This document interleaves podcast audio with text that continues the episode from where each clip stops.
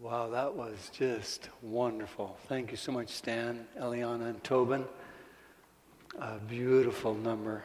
Thank you. Aren't you grateful that in even our brokenness that God shines? Yeah, that's what Christianity is all about. What does it mean to imitate God? The word imitate comes from a word that means to mimic. And back in Jesus' day, in Bible times, that word meant to copy, like an actor would impersonate a person, imitate. So too, we imitate God. I want to thank Delana for that uh, good children's story. And the application of these verses as we are journeying through 1 Corinthians, we are now at the end of chapter 10 and beginning of chapter 11. Here in our, uh, our series, we've been inspired. Sometimes we've been chastened by Paul as we've looked into his insightful counsel and we've reached this portion of Scripture and where Paul concludes this section where he gives advice regarding a super hot question of meat sacrificed to idols.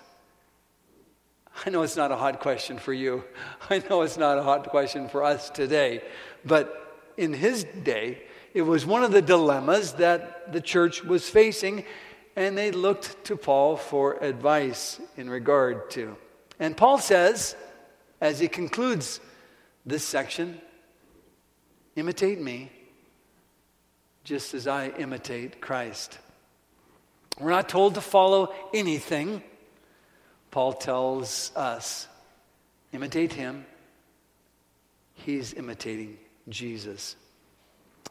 This passage, this verse, and the verses before it give us some fundamentals to our relationship, how to do relationships in life. And then it concludes with this foundational principle of life that we will talk about. But first, some of the fundamental core principles of relationship, how to do life together.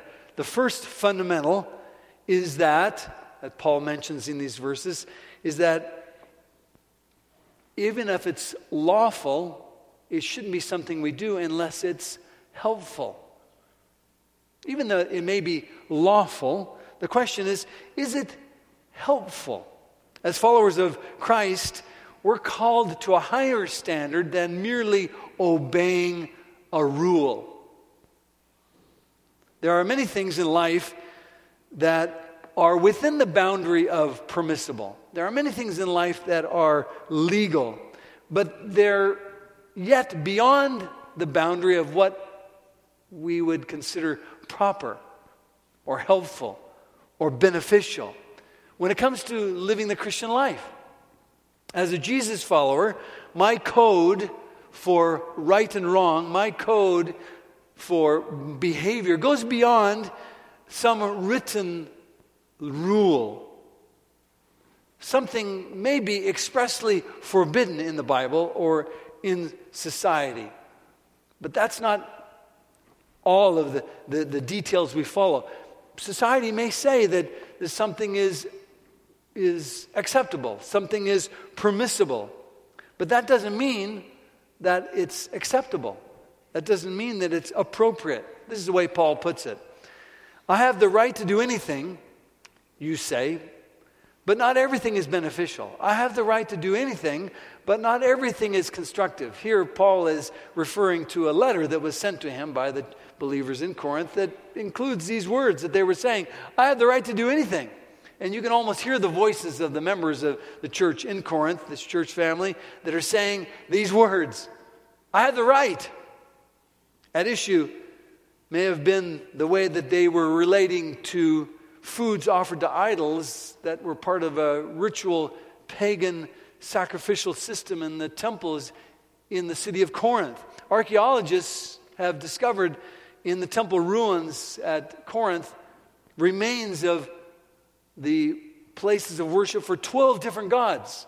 So Corinth was full of uh, food sacrificed to idols, and it tainted everything in terms of worship.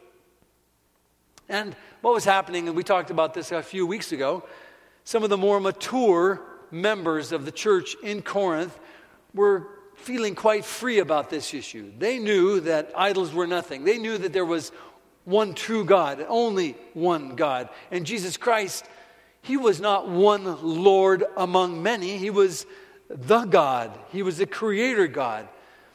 Now, before accepting, accepting Jesus Christ as Savior and Lord, some of these people had been regular worshipers at these shrines of idols. Their whole existence, their whole way of thinking had been tied up with what was, was going on there. These people knew very well the dark side and the mystery and fear and the sense that, that came with this feasting associated with, with eating and drinking this food given, the food given to these gods. It was like taking life, the life of the God himself, as they took this, the meat sacrificed to idols. And then, in addition to that, there was the, the drink and the moral stupor that resulted, and the boys and girls that were waiting around out back for whatever you wanted in return for just a little bit of extra payment at these temples. It was a horrible situation. And having lived around that, having shared in that dark but, but very powerful world for years, it was difficult for some people. Some of the worshipers, some of the people who had given their lives to Christ, it was difficult for them in their memory, in their, in, in their imagination, to separate themselves from, from the whole thing. Yes, you'd become a Christian. Yes, you'd been rescued from this world of darkness and you loved the light of God. You loved His freedom and His forgiveness. But, but looking back, you had a hard time splitting the old world from the new world. You found it hard to say that this, this bit was all right and that bit was still wicked. Others in Corinth didn't have that problem. They saw their way clear. They were what you'd call the strong minded section of the church. And they came with a completely different framework. They didn't believe in idols, they didn't have a problem with these issues. They believed in the one and only true God and didn't see anything wrong with eating any of these things that had been formerly sacrificed to an idol. And they felt they had the right, they had the privilege to eat this food and not to be subject to the scruples of these people who were less mature. And they did. They did have the right, legally. They did. There were no rules that made this a forbidden activity.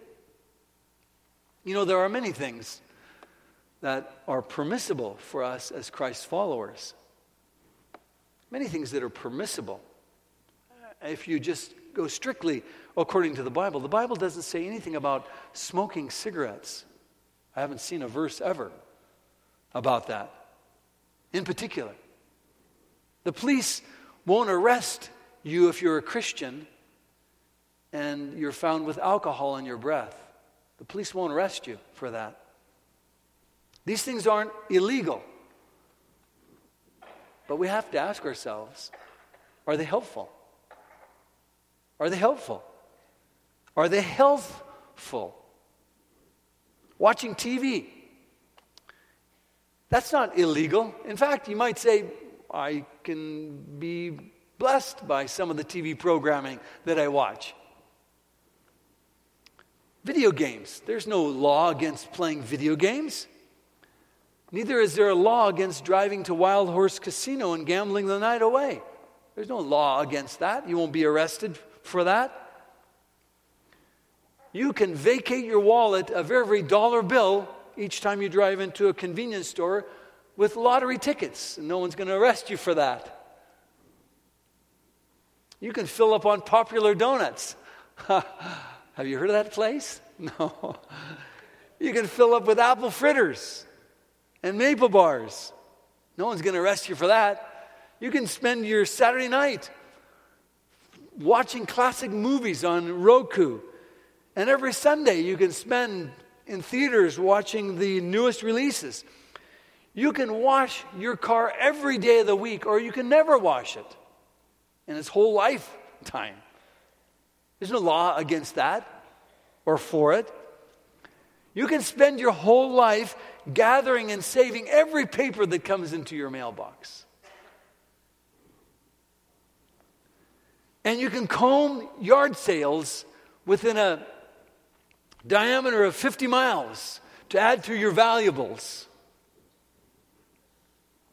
and never end and never get rid of anything. And there's no law against that. You can disco one night and, and line and square dance the next.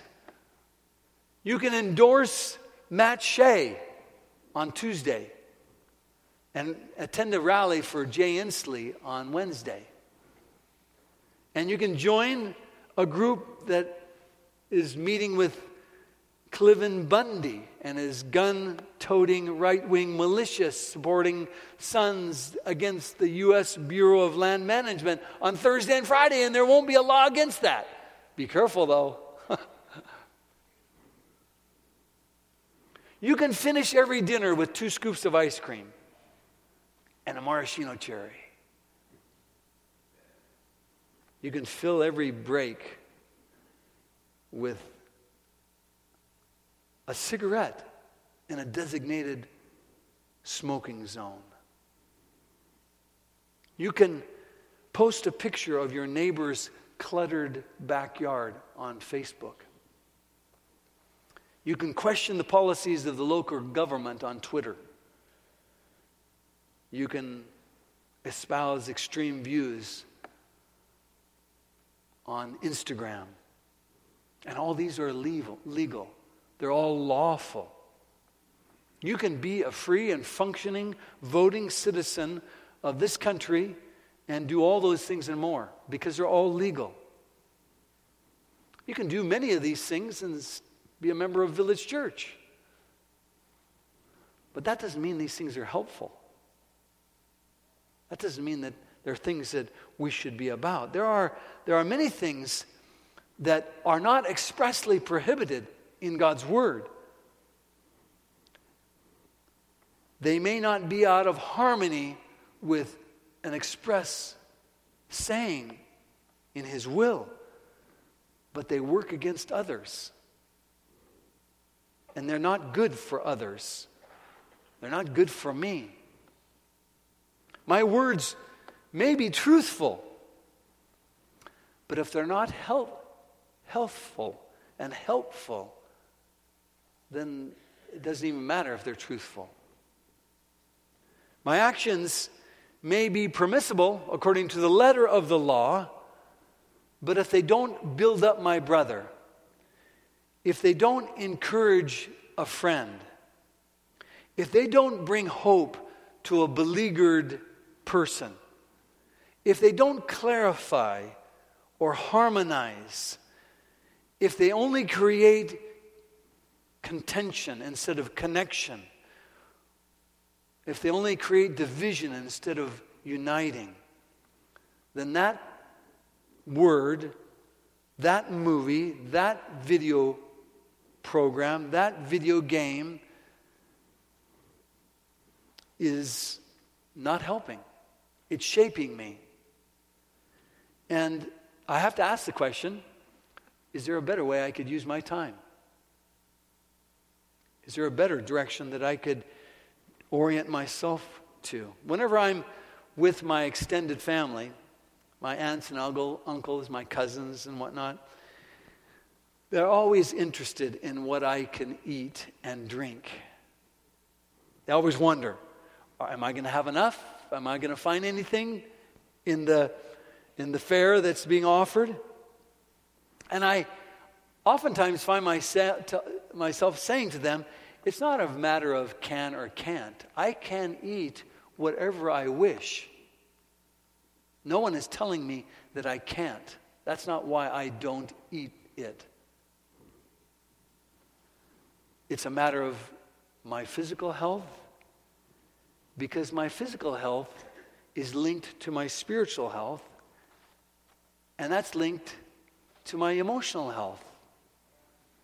And I know that it's difficult to be a joyous, positive Christian when my body is struggling to survive the treatment that I'm giving it. That's the point. That's the issue. Because when my body and brain are working well, my emotions are more stable, my spirit is more gracious. So that food may be lawful, that drink may be lawful, but it's not a matter of lawfulness. It's a matter of helpfulness. Does it build? Does it restore? Does it uplift? Does it encourage? Does it clarify? Does it ennoble? Does it dignify? Does it honor? Does it bring justice? Does it do mercy? Does it inhabit humility? That's the issue. If a movie corrodes, don't watch it. If a word degrades, don't say it. If a bite or a drink enfeebles, don't put your mouth to it. That's the issue. The question, says Paul, is not, is it lawful? Christianity is not a legalistic rule, it's not a group of forbidden activities. Christianity is not just doing what's right, Christianity is doing what's helpful doing what's caring, doing what's supportive, doing what's kind. That's what Christianity is. That's Paul's first point. And the second point is similarly powerful. First, is it helpful? Is it constructive? Is it beneficial? Is it building? The second, his second point is this is my primary motive in what I do and what I say and what I'm about, is it primarily about me or is it about others? Notice his words, verse 24. No one should seek their own good, but the good of others. That's a good rule, isn't it? As much as possible for you, for me, within my sphere of influence, I should act from a spirit of generosity toward others, not merely to benefit myself. So much of today is about self gratification. It is. What do I get? What's my reward? Does this please me? How are my needs fulfilled? How does this complete? How does this content? How does this satisfy me? That's what life in this world is so much about. And I think we've probably seen it lived out to our illness over the last few weeks and months with the story of Jeffrey Epstein, that billionaire socialite that really has outraged us, hasn't it? I just am befuddled at how this wealthy financier could have hurt and abused so many young women for so many years with such impunity, with such a complex network facilitating this horrifying scenario, and another group overlooking it, it's hard for me to even imagine it. He eluded prosecution for years and he finally escaped public trial and punishment by ending his life. It's a degrading story of a sociopath, a perverse, sold out person who's given to nothing more than satisfying himself. That's what he was all about.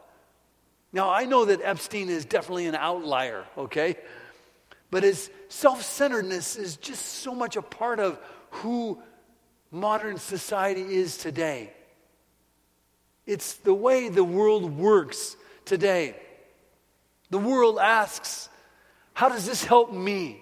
How does this advance my person, my being? What connection does this give me? What does this relationship have for me in it? What does this car do for me? What does this house do for me? What does this watch do for me? This job, this, these shoes, all of this. And Paul calls us from this rat race of self absorption to higher ground, to a different platform. Instead of asking all the time, How will this bless me? He says, Ask this question How will this impact others? Before I purchase my next item, I should ask, Will this be a blessing to others? Or will it just be a blessing for me? Will this have a positive impact on my own life? Will it have a positive impact on others around me? It's more than just a question of me and mine. I have to ask the question. Paul says, How about others? So, in my words that I speak, in the words that I write, in the words that go to Twitter or emails, in the words that are part of Facebook or some private conversation? Are those words helping others? Not just me. What about others? How about the way I park my car? Yeah, even that. How about that? How about the way I drive my car? How about the way I spend my money? Or that I save my money? How about the way I entertain or recreate or work or play? What's my goal? What's my purpose? Now, Paul, in these verses, is talking about idol worship and the Christian connection there. It's all about meat tainted from pagan idols. But there were believers in that church who used to take part in this idol worship. And it was really too much for some of them. It was too much for them to handle. Now, Paul is clear that this food that's been offered to idols is not now off limits. but it may be clear for him, but it's not for others. There's barriers in some people's minds. And those without scruples about this issue, he says, should be sensitive. They should be respectful for those who struggle. And so the application is clear. Life involves navigating all sorts of gray areas. Some people like to eliminate all gray and make everything black and white. They love absolutes. Other people are just the opposite. They love to explain away every absolute and say everything is gray. But neither is the case. It's true. There's more to a meal than calories. There's more to a car than transportation. There's more to, to clothes and coloring or content. True Christian freedom means living not just for me, myself, for my own good, for my own pleasure. Being a Christian, free Christian, means living for the love and eternal well being of others my neighbor, my family, my friends, my community, for Jesus' sake. And that's what Paul reframes here at the end of this chapter. And he says it in the last verse of chapter number 10. He says, and this is a verse I'm sure all of us could repeat. So, whether you eat or drink or whatever you do, do it all for the glory of God. That's one that we've had in our memory, isn't it? For forever. That's been a part of my mind. Whether I eat or drink, whatever I do, do it for the glory of God. We bring honor to God. We bring, bring respect and esteem and importance that He is due when, out of love, we refuse to wield our own rights and we lay down our own freedoms in drinking and eating and whatsoever else, in order to do what's most loving for others. That's Christianity, Paul says. Why? Because others matter. That's, that's why. Others matter. And the progress of their faith, the eternal well being of their person, is impacted by me, by what I do, by what I say. And Paul says that's important.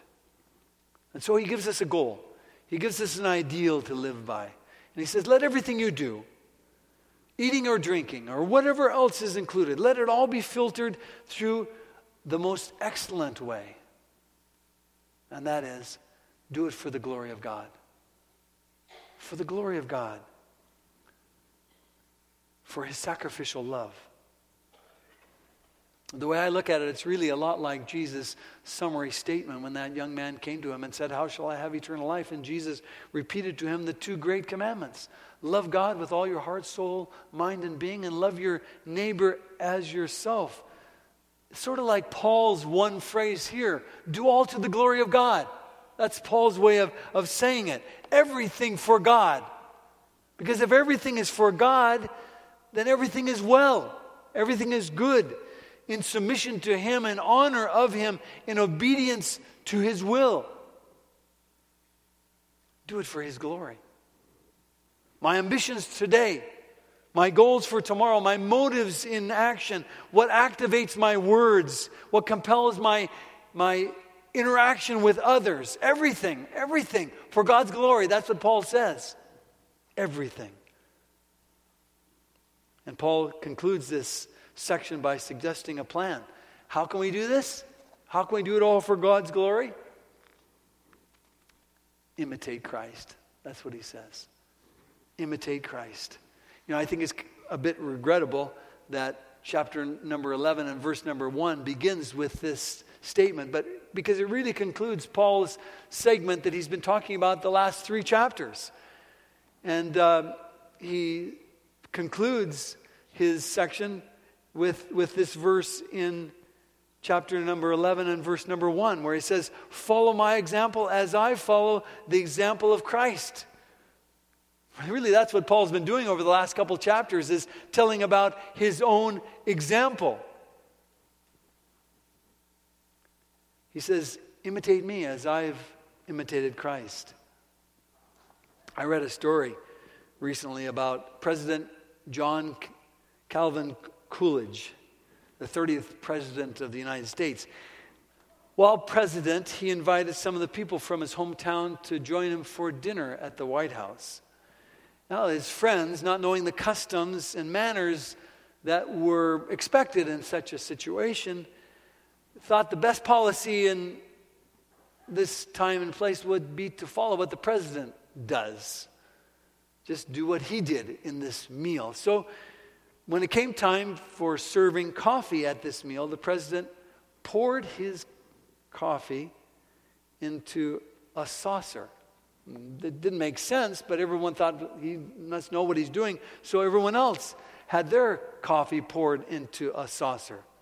Then the president poured a little bit of milk into the saucer and added a little bit of sugar to, to the milk and coffee. And all the folks from home did the same thing. And they thought for sure the next step would be to pick up that saucer and drink the coffee from it. But instead, the president leaned over and placed the saucer on the floor and called his cat.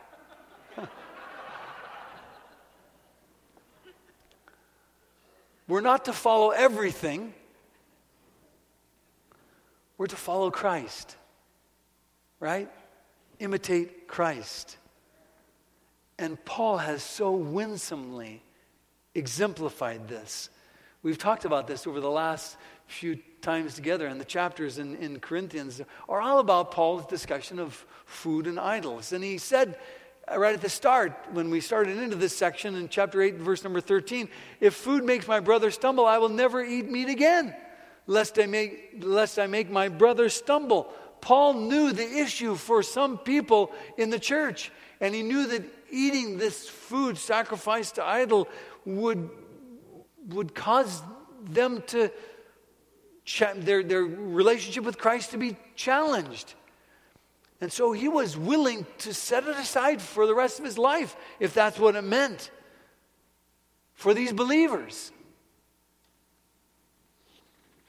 Paul was never to, he was ready to never eat another bite of meat again for the good of others. Imagine that. That's what he said.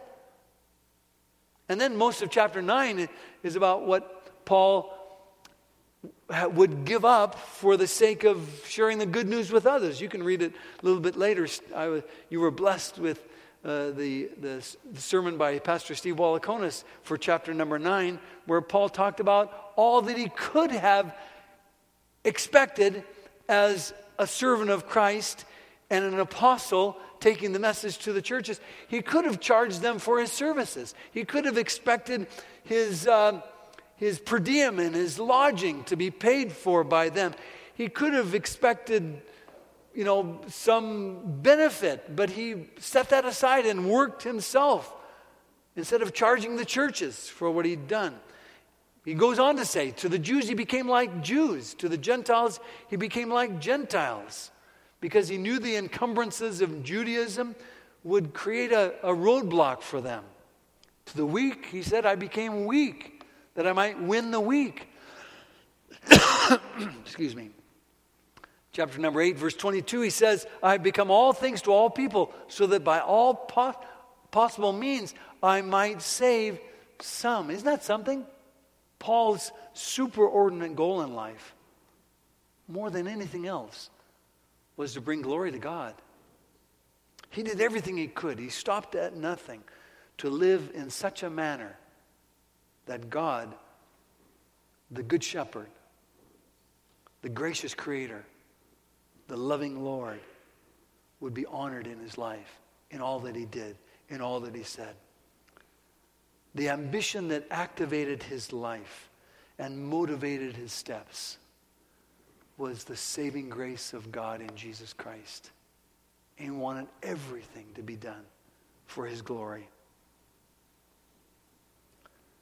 We've seen this all played out in these chapters 8, 9, and 10. But then Paul reveals this motivating ambition behind his life. Chapter 11, verse number 1.